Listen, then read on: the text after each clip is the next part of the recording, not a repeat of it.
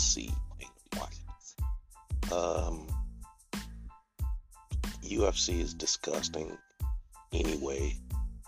Watching guys lay around and bleed all over each other and yuck, it's disgusting. Worst stuff ever. But it appears that uh, he can slap his wife and get away with it pretty much, and he'll still be a Trump loving piece of shit. Hope he goes away and his sport sucks. And he sucks. Bullet head.